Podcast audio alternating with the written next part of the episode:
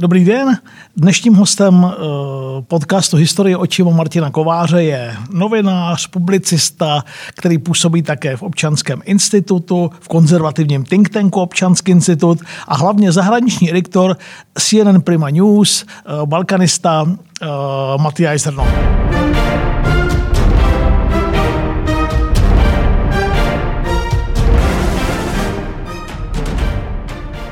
Budeme se bavit o Balkáně. Já jsem k němu v životě několikrát přičichl, když jsem překládal Elena Palmle, Úpadek a pád Osmanské říše, a pak, když jsem překládal tlustou knihu Miši Glennyho Balkán, velmoci a válka, na těch devět set stran, který jsem nad nimi strávil, dlouho nezapomenu. Uh, Matyáš, když se dneska ohlédneme s poměrně už velkým časovým odstupem, zatím vším, co se na Balkáně v devadesátých letech stalo, tak mi to připadá tak trochu neuvěřitelné.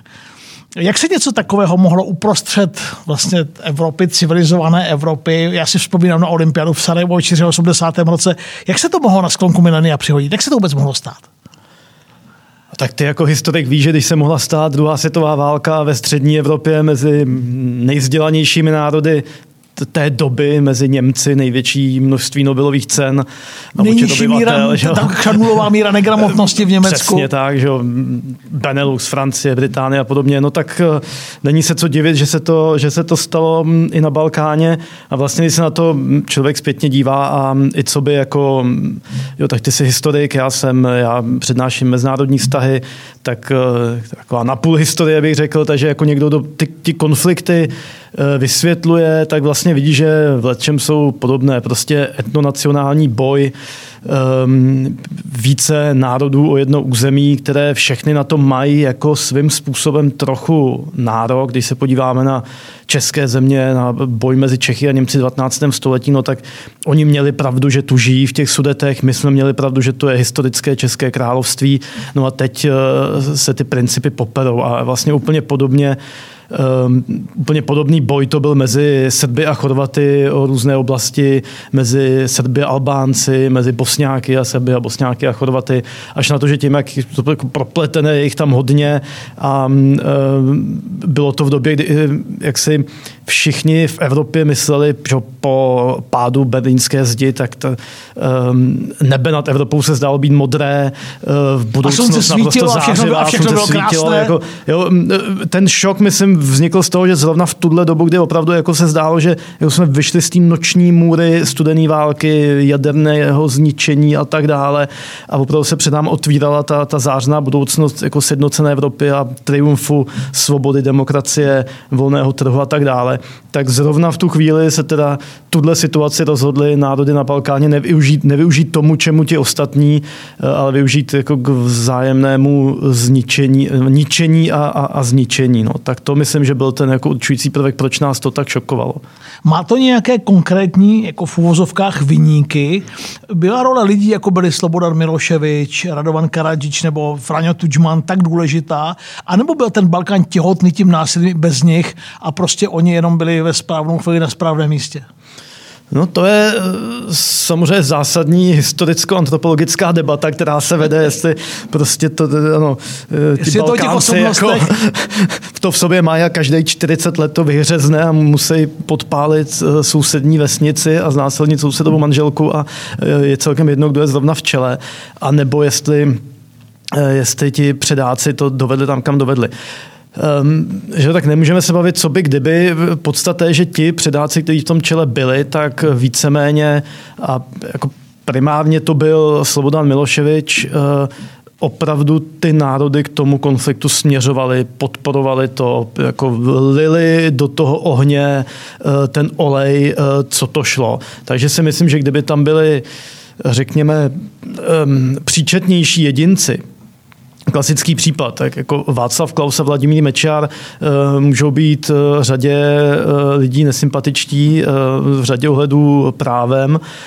Vladimír Mečiar byl navíc jako opravdu zločinec, no ale nebyl nepříčetný zločinec a jeho ambice nebyly až tak jako dramatické, to znamená, že byl schopen se racionálně dohodnout na rozpadu Československa.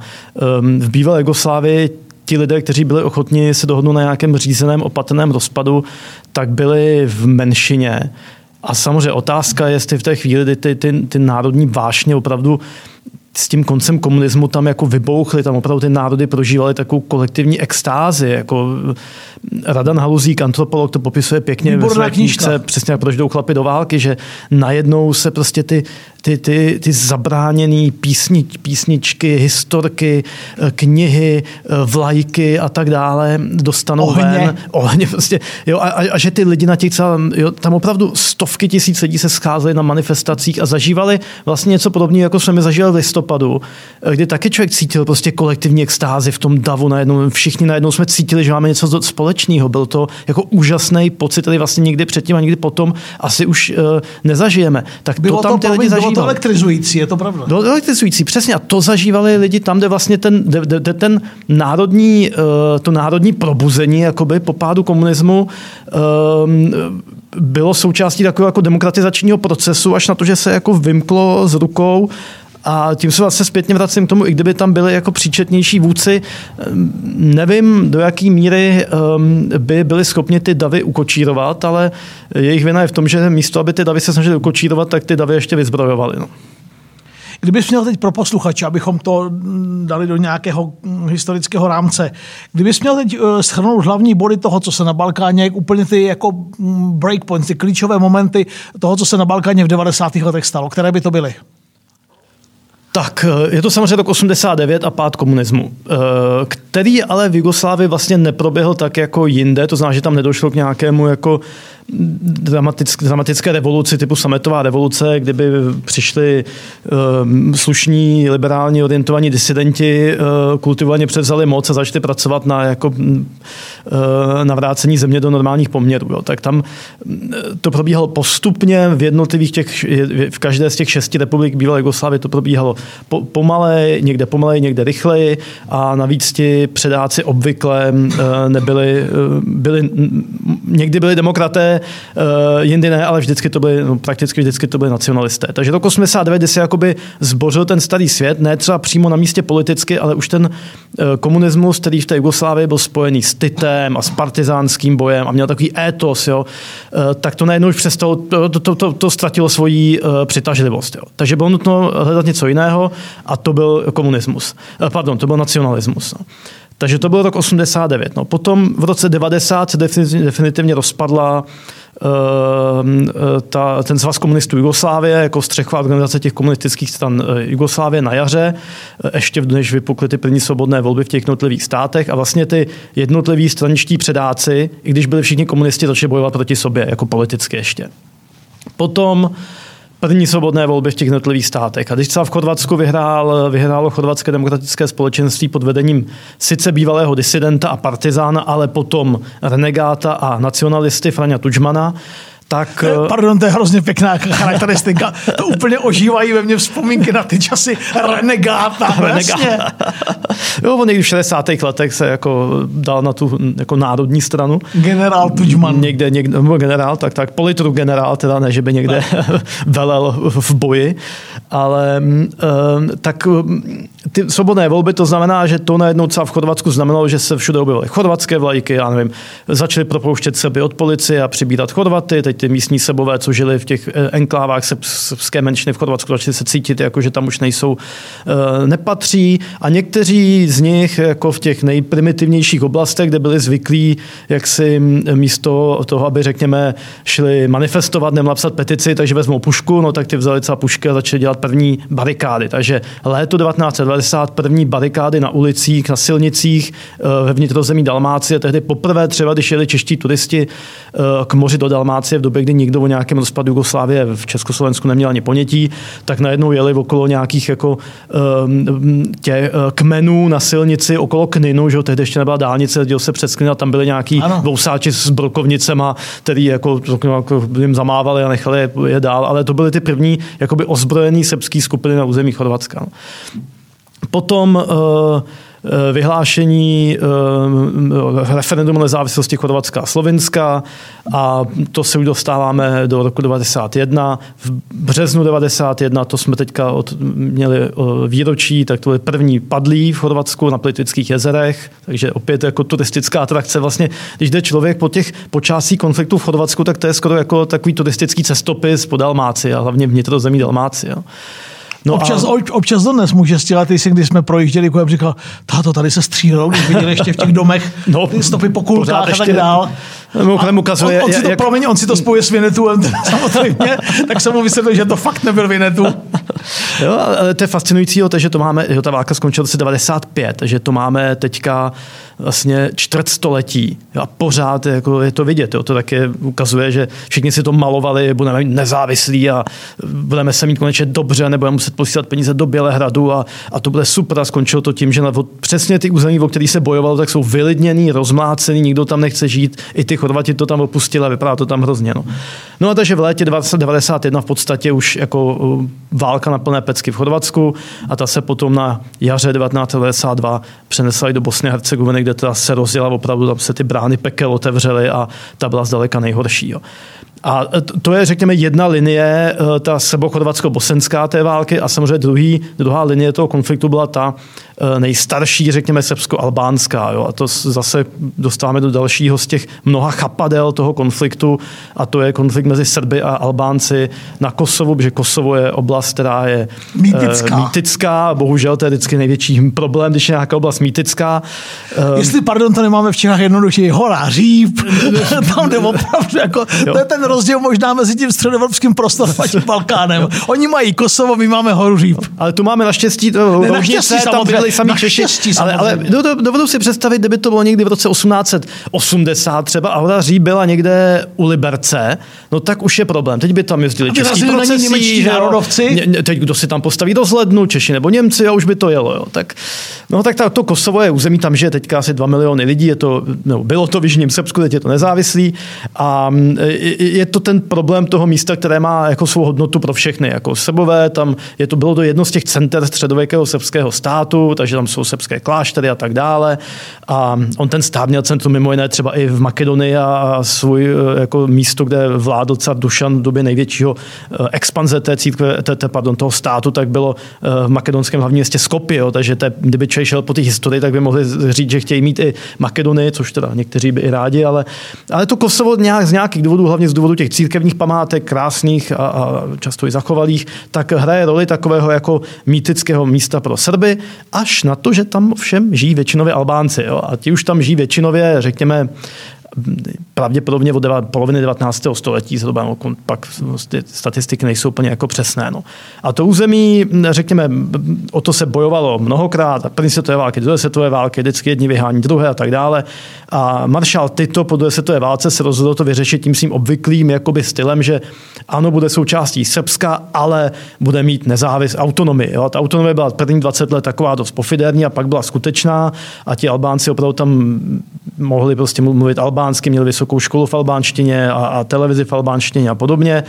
A to zase hrozně štvalo ty místní Srby, kteří zase použijeme trošku analogii z těch českých zemí.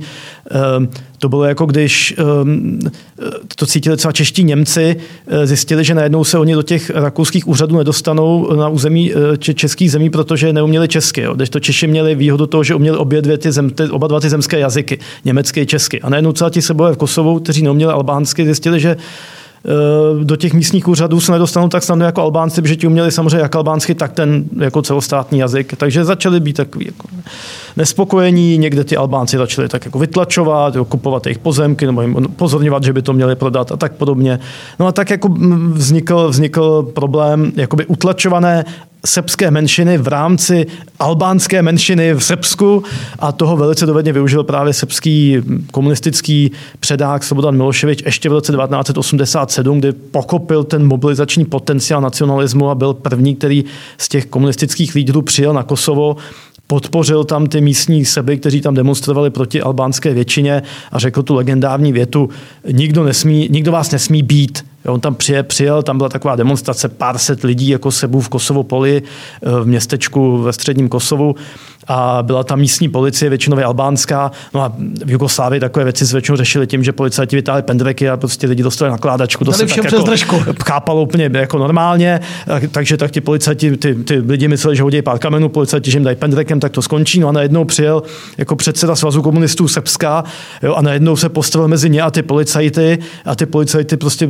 řekne a těm lidem řekl, nikdo vás nesmí být. Jo, samozřejmě to měl připraveno, televize srbská, bělehradská to natáčela, pak to jela den za dnem pořád, ale vlastně v té zemi jako mnohem zvyklejší na násilí a represivní složky, že si dělají, co chtějí, tak najednou viděli Srbové svého do té doby nevýrazného, takového šedivého předáka, jako takového prostě bafuňáře politického, stranického, že řekne větu, nikdo vás nesmí být. Jo. A to bylo úplně elektrizující v tu chvíli a z Miloševiče se rázem z, téhle, z tohohle jako stranického funkcionáře stal jako milovaný národní vůdce. Jo, a jemu se pak podařilo tu autonomii Kosova v podstatě zrušit.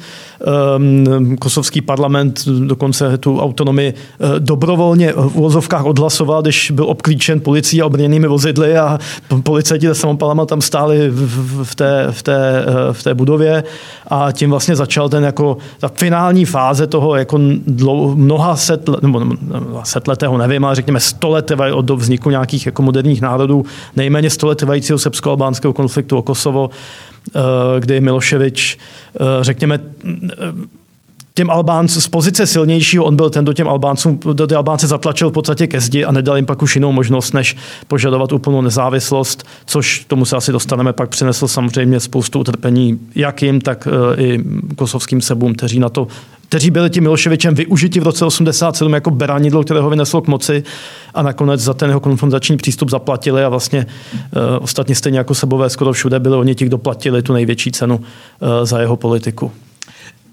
Jak důležitá byla role velmocí na Balkáně? Třeba někdejšímu ministru zahraničních věcí Spolkové republiky Hans-Dietrich Genscher, tak Genscherovi se mnoho lidí mu mělo za zle, že diplomatickým uznáním Slovenska spustil ten dominový efekt uh, uznávání těch nezávislých států.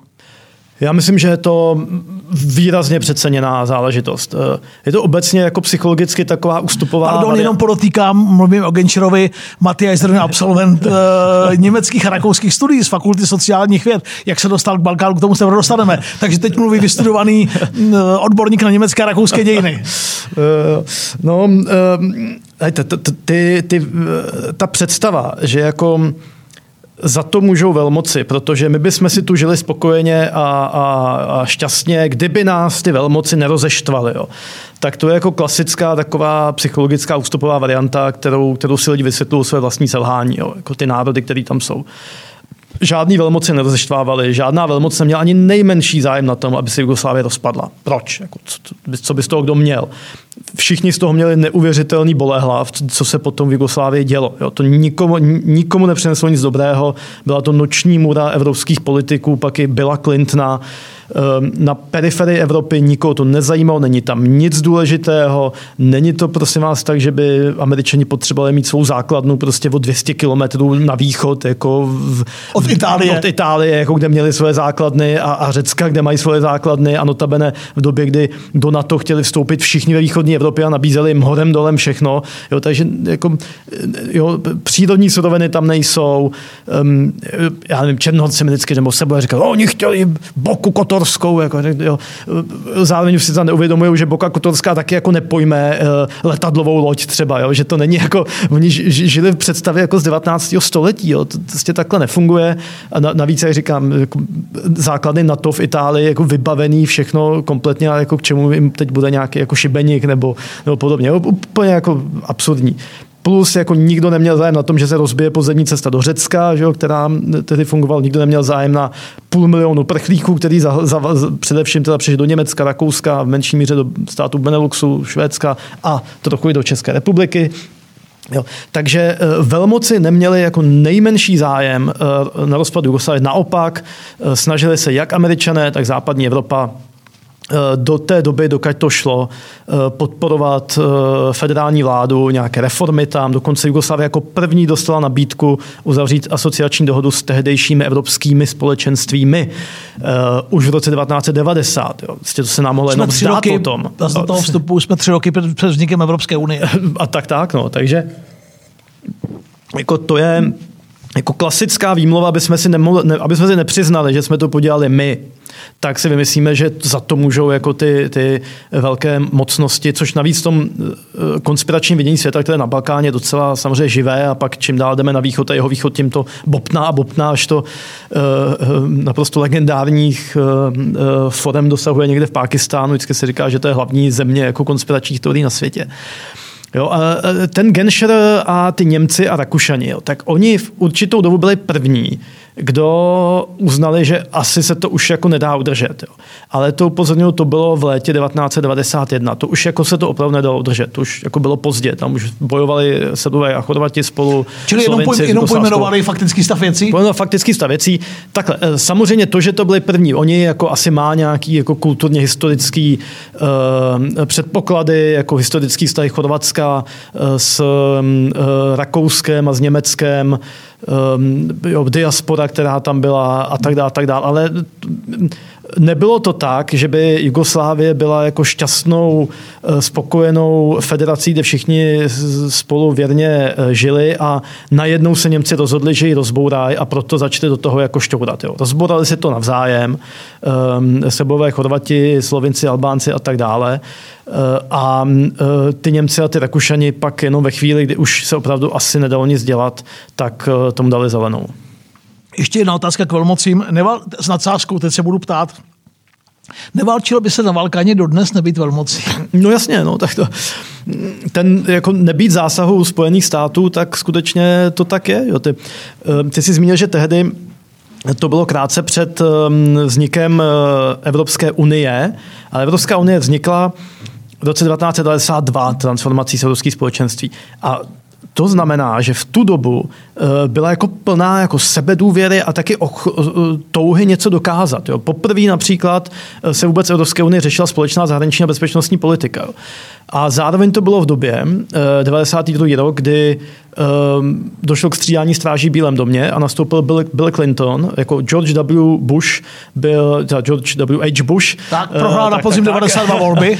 Přesně tak, to byl, to byl ještě jako stará páka, ten, tu, ten, ten svět celkem znal, jo, ředitel C I A, dlouholetý viceprezident, prostě zkušený jako funkcionář. Uh, Bill Clinton vyhrál s hesle, heslem jako It's economy stupid. Jako guvernér Arkansasu, Arkansasu, to zní on Arkansas, jak říkají Američani. No to bylo neuvěřitelné. Je balík prostě z jihu, že jo, který, který ho to jako moc nezajímalo a, a vůbec ho svět jako moc nezajímal a vyhrál s heslem jako v podstatě takovým trumpovským, jako America first, jako to bylo, s tím vyhrál Bill Clinton. To by dneska demokracie, to by dneska Hillary by to nerada slyšela, toho náš rozhovor. Ale je to tak, jo, takže, takže ten už vůbec neměl chuť se zabývat nějakou jako Bosnou, jo, ale to, co ho donutilo zabývat se Bosnou, bylo to, že ještě na C N N bylo prostě každý večer a ty záběry už byly moc drastický, tak se tomu musel začít věnovat. Ale on to celkem rád nechal Evropanům. Před ním v podstatě už i Bushova administrativa, která celkem, já nevím, si to byl Scowcroft, nebo kdo to říkal, že v téhle rvačce nemáme svého psa, nebo tak nějak to říká, že tam prostě jako nemáme co dělat. Ale tady Evropani si vytvořili Evropskou unii a chtějí zahraniční politiku, tak ať se do toho pustí. Jo.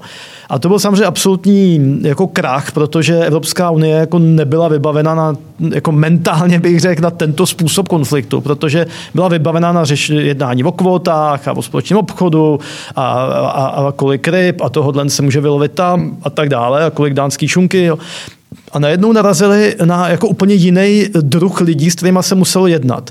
A celé ty vzpomínky těch diplomatů jsou jako příběhem jako nekončící frustrace, kdy oni najednou narazili, jako když potom ještě navíc jednali s těma předákama těch válčících stran přímo v Bosně, jo, tak to Miloševič byl ještě jako gentleman oproti nim, jo, ten jako uměl perfektně anglicky, jo, byl to jako hajzl, ale jako byl to někdo, s kým se v nejhorším ještě ten deal jako dá nějak udělat, jo, ale pak narazili na lidi jako je Karadžić, jo, který tam byl jako často no, zlitej. Promiň, promiň, Radovan Karadžić. Kde se, kde se tenhle ten dětský lékař, je to tak? Psychiatr, on byl psychiatr. On byl psychiatr. Kde, kde, se, kde se ten chlap vzal? Lékaři jsou mimochodem hodně takových těch jako místních předáků byli lékaři, protože to jsou lidi, kteří mají jako na Balkáně to společnost, je důležitý, jako kolik znáš lidí, tolikrát se člověkem. Jo. Má takový ten okolo sebe ten okruh mnohem víc než u nás. Jo. Tam opravdu ještě člověk má v České svou... republice. jako čo, hodnota člověka je, že když mu řeknu, jo, já nevím, jedu do sousedního města, tam, jo, tam znám toho, toho a toho, ten ti zařídí tamto, s tím nevyřídíš tohle sto a, a já mu zavolám a, a všechno bude. Jo. Tak to je to, co člověka dělá. A to ten doktor, jo, to je jako nenadarmo i u nás. Ty, ty, ty lékaři jsou, spousta z nich jsou poslanci, jo, senátoři a tak dále. Jo. A tam to, takže to byl vůdce, první vůdce chorvatských Srbů, byl psychiatr, vůdce sandžatských muslimů, byl zubář, jo, a e, Radovan Karadžić byl teda psychiatr, e, původem z Černé Hory, původem z vesničky v podůří Durmitoru, e, tam jsem byl, opravdu jako díra všech děr, e, neskutečná, ten jeho domek už je úplně jako zbořený, to je pár, jako, pár kamení. A když si představím, když on tam tady odkázal někde v padesátých letech, tak to muselo být úplně, úplně jako no, konec světa. A on jako byl předtím trošku chytřejší, poslal ho na střední školu a chtěli mu koupit lístek a neměli na lístek do Bělehradu, jak mu koupil lístek do Sarajeva, to bylo, že to bylo trošku levnější, to bylo blíž, takže on vodil do Sarajeva, tam vystudoval střední školu, pak e, vysokou školu, pohyboval se v takových těch jakoby kulturních kruzích, on, on psal básně. V sarajevské kavárně. No, taková sarajevská kavárna, ale oni obecně, ty, ti Černohorci a obecně jako Jugoslávci, a ty, ty Černohorci obzvlášť, oni jsou takový jako na jednu stranu hora, ale pastevci, jako všichni si dělali samozřejmě, to jsou primitivové, ale ono asi, já nevím, jestli to je tím, jak vždycky na, na té na pastvě jako přemýšleli, tak oni tak jako básnili rádi. Jo. A on se považoval za básníka. Ta, ta opravdová sarajevská kavárna, kde bylo opravdu lidi jako kultivovaný, toto Sarajevo bylo jako kulturní město v podstatě na úrovni jakýhokoliv středoevropského středoevropské metropole. Tak ta ho trošku jako nebrala mezi sebe. On tím trošku trpěl, pak jim to teda vrátil za války. Ale jako, tak tam jako trošku patřil. Jo. Ne, nebyl úplně ten nejlepší, ty básničky byly jako, jako nic extra, ale byl tam. Na okraji. Na okraji, ale byl. A potom... Uh, on pak zapadl nějaký rozkrádačky, byl na chvíli odsouzený, pak se to nějak dostal, pak odešel v konci osmdesátých let do Bělehradu a pak se jako najednou vrátil a využil těch jako styků, kontaktů toho, co on jako psychiatr měl, jo, tomu pomohl, tomu napsal, když potřeboval do vězení nějaký papír, tomu, když ho si nechtěl jít na vojnu, jo, a tak dále, takový kontakty byly. A protože měl rád, jako měl v sobě ten drive pomoci, tak viděl, že teď se otvírá nějaký prostor. Ku podivu, on jako první se zúčastnil ustavujícího sjezdu strany zelených, jo, kde tvrdil, že je ekolog, no. Jo, tak on taky měl takový, jako blouznil, jako to je takový to slovanskými a, a naše hory, kde prostě vyrůstáme jako v, v, v nezničené přírodě, jako s matkou zemí, jako nějaký jako pindy tam vykládal. No ale poměrně rychle jako přešel k nově vzniklý srbský demokratický straně, což byla taková jako nacionální strana, už jako hodně bylo těch srbských nacionalistických intelektuálů a tam, protože měl takový ten talent na ten networking, měl mluvit, byl jako trošku charismatický a jmenoval se Karadžić, to je důležitý. Ne, protože... to je, teď jsem se, jasně jsme na Balkáně, jsme v Jugoslávii. Přesně, jo, a Vuk Stefanovič Karadžić byl člověk, který v osmnáctém devatenáctém století um, kodifikoval srbský spisovný jazyk, byl taky z Černé Hory a v každý srbský dítě ho zná. Jo, všichni vědí, kde je Vuk Stefanovič Karadžić. A tady přišel někdo. Karadžić, básník, je z Černé Hory, má ten plnovous, jako, jo, takže on po mně rychle... Jako, jak vznikají lídři. A, a, a, a přes noc najednou tenhle ten člověk, kterýho prostě spousta mých známých ze Sarajeva pamatoval jako kam, kamaráda z Mokrý čtvrti a kumpána, že jo, kterým někde prostě popíjeli a hráli karty a, a přečítali si ty básničky a prostě jako ten bohemsko, bohemský balkánský život vedli, tak najednou jako s otevřenou, otevřenými ústy sdírali, kde ten člověk je a jako co najednou začíná, začíná vykládat. Jo. Pak mimochodem jeho, jeho báseň z osmdesátých let Střílejme na města začala nabírat úplně jako nové, nové dimenze. Uh, tak jo, uh, Česká republika tehdy mluvila dvěma hlasy během té války. Prezident Havel mluvil o humanitárním bombardování. Tak úplně měl... ne, ale... a, a, a Václav Klaus ho ostře kritizoval, ten postoj vůči Srbům. Uh, kdo ti byl bližší z těch dvou hlasů? Mně byl určitě bližší Václav Havel. Já teda... ještě trošku vedl na pravou míru to humanitární bombardování. Jo. To jsem, to jsem mu tak, já už vím, že už mu to někdo mu to jako... Ne, já, to proto, já jsem to schválně proto použil, protože to je taková ta věc, která prostě no, už s ním jako to půjde to s ním podle, na vždycky to nikdo neodpáře, ale ten dotaz tedy zněl jako, co to je za válku, to je šlo bombardování Kosova. On říkal, jako, pejte, tak jsou války, které jsou vedené jako s nějakým jako dobyvačným účelem a podobně jsou války, které jsou vedené z nějakého jakoby, uh, humanitárního důvodu, účelu. Jo. Takže takhle to řekl, což jako zase byla pravda. Jako nikdo, nikdo třeba v tom roce devadesát devět, když ta válka se dostala do další fáze bombardování Kosova, to nedělal proto, že by potřeboval obsadit Kosovo. Jako to nechcete Kosovo, jako, ani, ani zadarmo. Jo. Samý starosti s tím jsou. Jo. Problémy až do teďka a tak dále. Jo. Ale zároveň jako nemůžete nechat Miloševiče, aby vyhnal milion a půl lidí um, už jen z praktických důvodů. Jo. Co s nima? Že jo? Tak jako... ty lidi musíte se o ně postarat a tak dále, že jo? Když je necháte někde v táborech, budou se tam radikalizovat a tak dále, tak dále.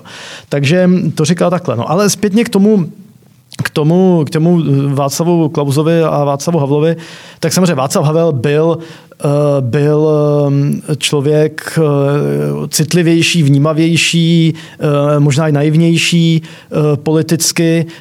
On to opravdu chápal jako strašnou jako lidskou tragédii, ze kterou se prostě musí něco udělat. Jo. Tak Václav Klaus to viděl tak jako kissingerovsky, bych spíš řekl,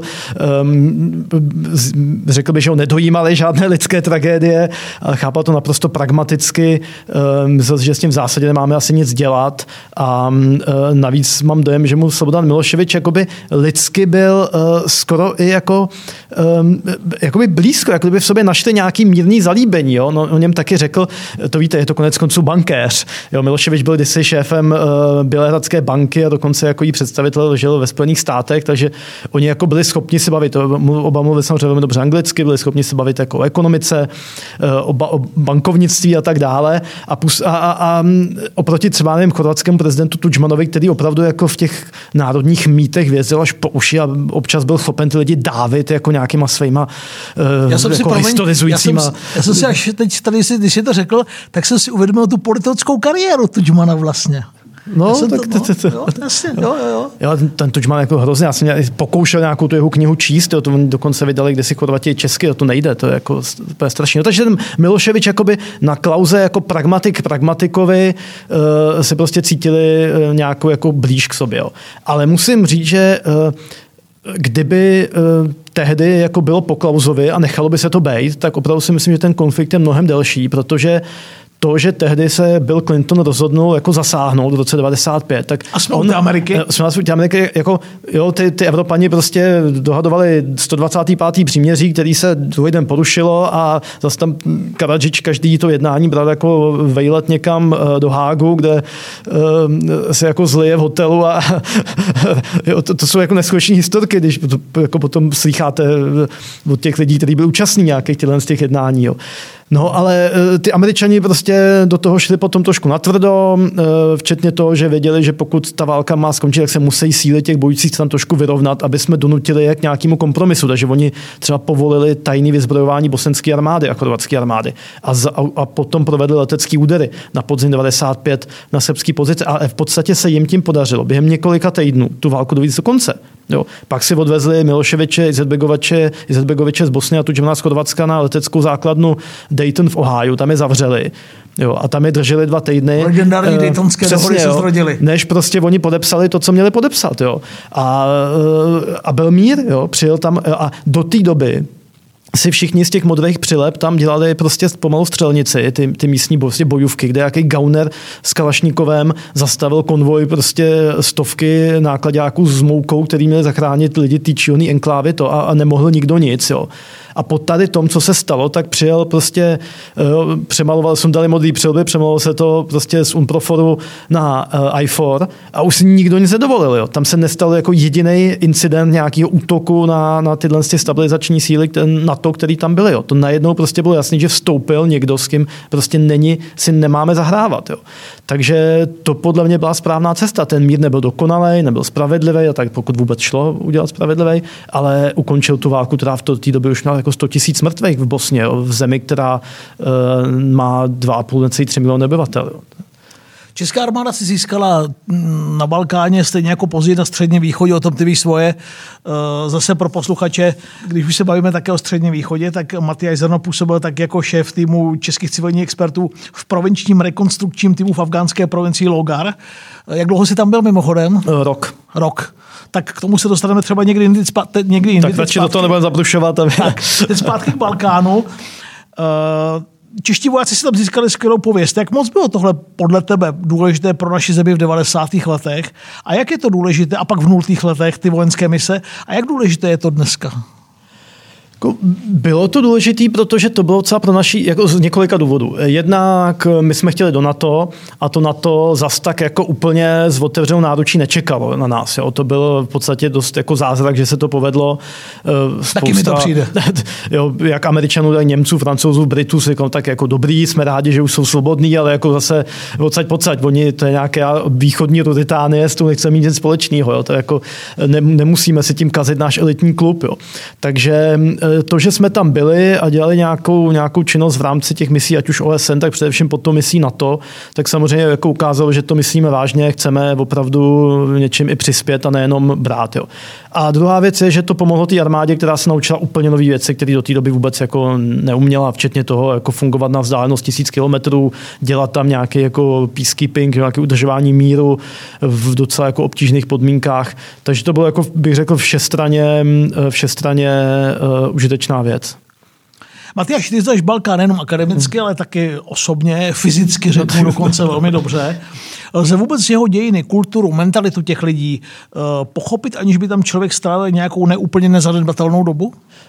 No, tak to je jako u všeho. No. Je, je, je dobrý tam být, je dobrý samozřejmě znát jazyk, uh, už jenom tím, že člověk um, to celý proputuje, tak vlastně zjistí, že všichni jsou, jako, jakkoliv se třeba někdy nenávidějí a válčí spolu, tak jsou si vlastně docela podobný, uh, že na všech těch to stranách. To jsi si už uh, Lord Byron.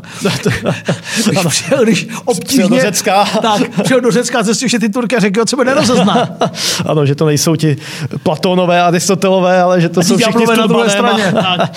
Tak, no, ale to, takže to, jako, to a, a samozřejmě jako ta, ta atmosféra toho Balkánu je, a hlavně byla tehdy, on ten Balkán se taky mění a ztrácí to kouzlo, že jako ta globalizace vlastně funguje, ale tehdy opravdu to ještě jako mělo, hlavně pro mě jako mladýho kluka, který tam jezdil od nějakých patnácti, prostě trávit celý, celý prázdniny lidský, tak to obrovsky elektrizující atmosféru a bylo to strašně užitečný. Samozřejmě člověk tomu nesmí se úplně propadnout, protože uh, to se stává, jako hodně lidí tomu Balkánu propadne a jako když propadnou jenom jednotlivý té části třeba, tak pak jako můžou působit trošku neobjektivně. No tak chce to nějakou, nějakou zlatou střední cestu, ale myslím si, že bez toho, bez toho pobytu v tom terénu to nejde. No. To je nutný předpoklad. Kořeny, příčiny nebo prapříčiny toho, co se na Balkáně stalo v devadesátých letech, lze samozřejmě bez problémů vysledovat do druhé světové války, do čtyřicátých let. A nebo je potřeba vracet se ještě zpátky hlouběji do minulosti? Asi, asi hloubější. Já myslím, že v podstatě jako zase, jako všude začátek asi takovej jako nejjednoznačnější je ta doba, kdy tam taky vznikají nějaké různý národní obrození. Ty národy si uvědomujou svoji, to, že jsou národy, tu svou etnicitu, že najednou ten uh, Jovan uh, ze Splitu si uvědomuje, že je vlastně Chorvát a že ten uh, Nedělko, co je tamhle přes kopec Kninu, takže je vlastně Srb, jo, což třeba do té doby sice uvědomil, že jeden katolík a druhý pravoslavný, ale nějaký jako etnický uh, pojmy nehrály roli, no, tak, což je podobný, jako, jako samozřejmě se dělo všude jinde v Evropě, prostě jak to šlo z té Francie, kde se tenhle ten koncept jako první objevil přes Německo, tam jsme to vzali my a vlastně na Vídeňské univerzitě se to všichni ty Slovani tohle co naučili, že jo? To byla taková internacionála slovenská, slovanská, kde se bavili němčinou, neboli slovanským esperantem, což je, to bylo skutečné slovanské esperanto, jo? Tam všichni ty Karadži, Karadžič taky, že jo? Všichni ty ty, ty, ty, ty um, slovanský jako věrozvěsti, jazykospitci, vědci a tak dále, tak všichni tam měli jako tu, tu, tu, tu Vídeň. Že?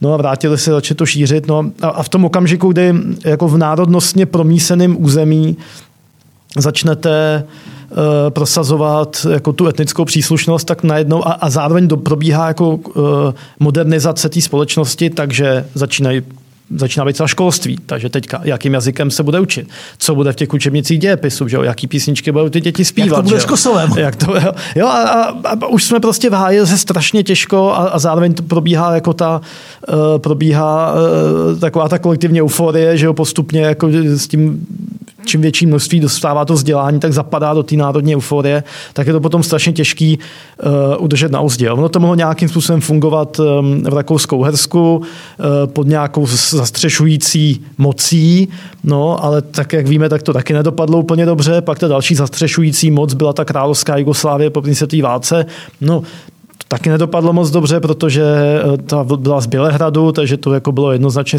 sebe dominující stát, navíc ten stát nebyl schopen vyřešit prostě ekonomický potíže a tak dále, takže nejhorší je, když je lidem ekonomicky špatně, do toho mají dojem, že jsou ještě etnicky utlačovaný, k tomu státu necítějí. To, to, to, to, to je prostě jako tragédie. No. Takže, takže to prostě dopadlo tak, jak to dopadlo do světové války v tý jako první velký, těch prvních velkých orgích zájemného vyvražďování mezi Chorvaty, že teď samozřejmě byla světová válka, takže uh, obsazení Jugoslávie uh, státy osy, že Německem a Itálií a, a uh, v Chorvatsku vzniká cosi jako na Slovensku, takže jako kolaborantský stát, ale nutno říct, že ještě z výrazně, ve výrazně větších grádech, teda, protože ty chorvatští fašisti, ustašovci uh, jsou známí tím, že nad jako, ukrutností jejich zločinů i let, který jako důstojník S S zbledl a, a, a zvracel. No a samozřejmě pak na srbské straně to vyvolalo okamžitě reakci a vznik zase polovojenských oddílů, takzvaných četniků, který vraceli úplně stejnou mírou a, a vyvražďovali se tam velice usilovně navzájem. Tudíž to je vtipné, jakože celý těch čtyřicet let potom ta Jugoslávie žila z mýtu boje proti okupantům a všechny ty filmy jsou o tom, jak bijou se s těma Němcema a těch Němců tam bylo hrozně málo. Jich tam nemuselo být moc, protože oni se vyvražďovali navzájem. Jo? Prostě vždycky jenom to tak jako dovedně a Italové ty to měli ještě, že ty už vůbec nechtěli bojovat jo? V té své okupační zóně, tak oni vždycky vyzbrojili. Italský byl ve Splitu, že jo? Jo, jo, no, tak jo. Celou ten již, celý ten jejich byl jako jejich, že jo? Tak oni vždycky jako to nechali nějaký místní jako gaunery válčit za sebe.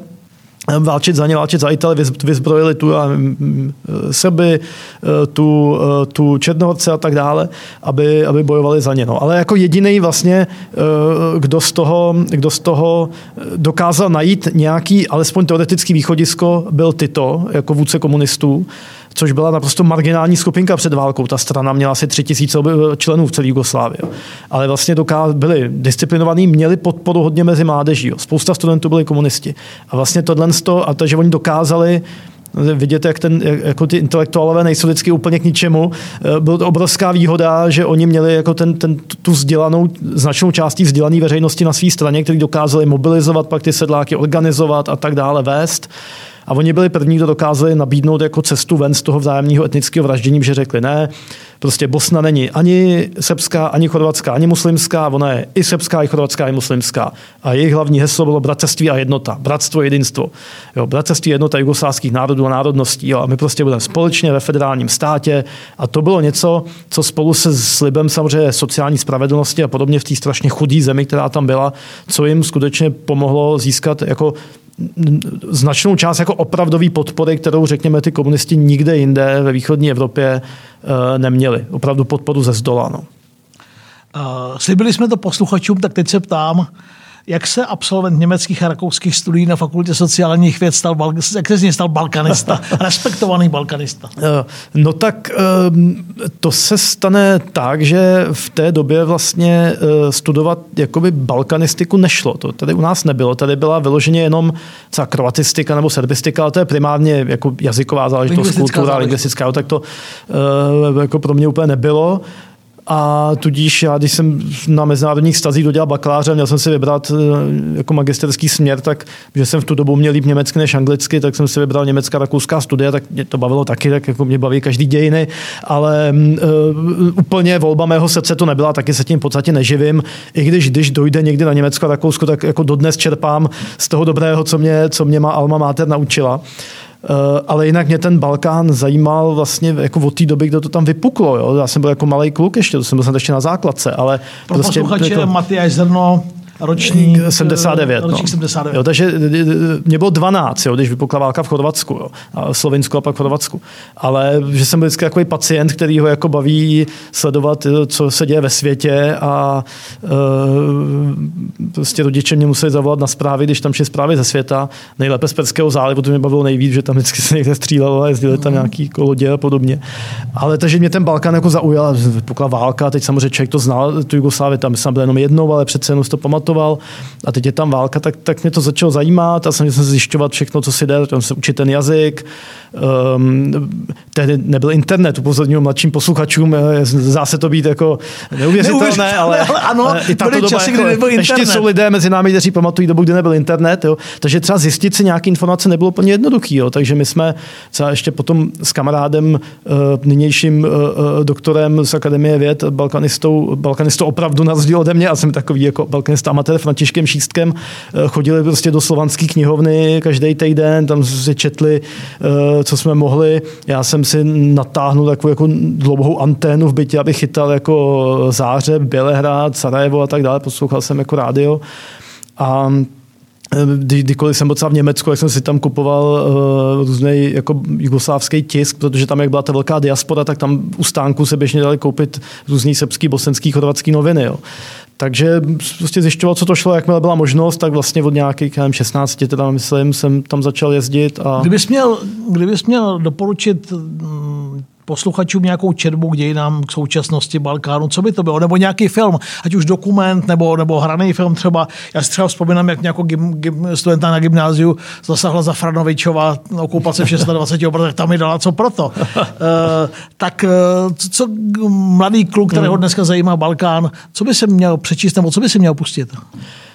Takhle, pokud někoho zajímá alespoň trochu odborně, ale pořád ještě řekl bych lidsky, tak myslím, že to nejlepší, co je pořád tomu rozpadu Jugoslávie, tak je seriál B B C uh, Rozpad Jugoslávie, The Fall of Jugoslavia. Uh, Ellen Little, Laura Silber, dva novináři z B B C. Vyšlo to i jako kniha, uh, vyšlo to i jako rozhlasový pořad, který dokonce si myslím na Český svobodní Evropě posíl, vysílali v češtině, ale nevím, jestli to dáš někde sehnat, ale je to celá na, na YouTube, je to normálně, to, ale je to v angličtině teda.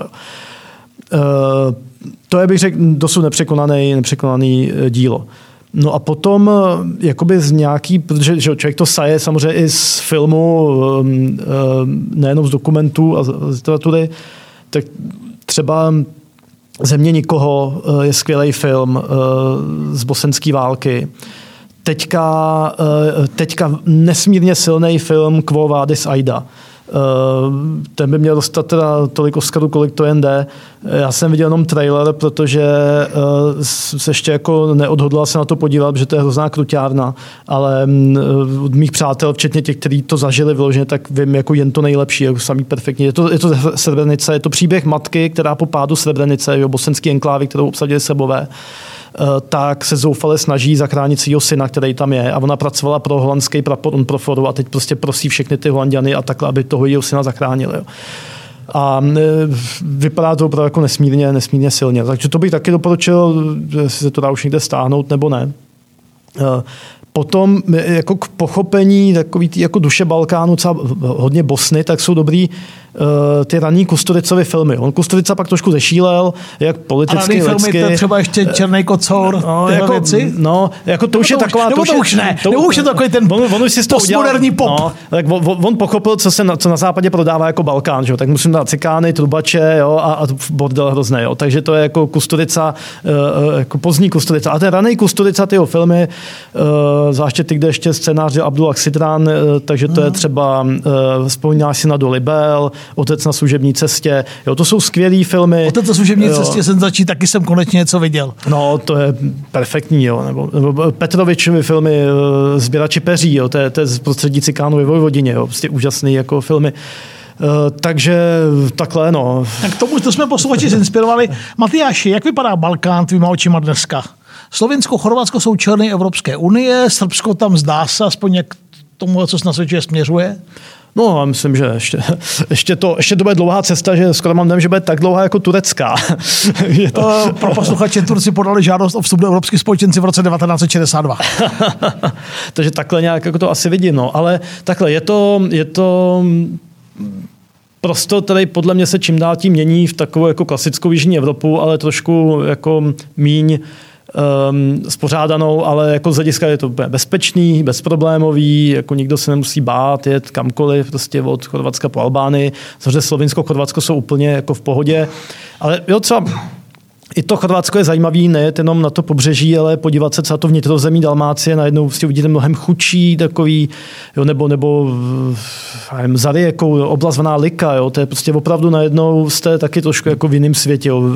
Málo lidí tam zůstává, jenom starý lidi, jo, opuštěný vesnice a tak dále. Jo.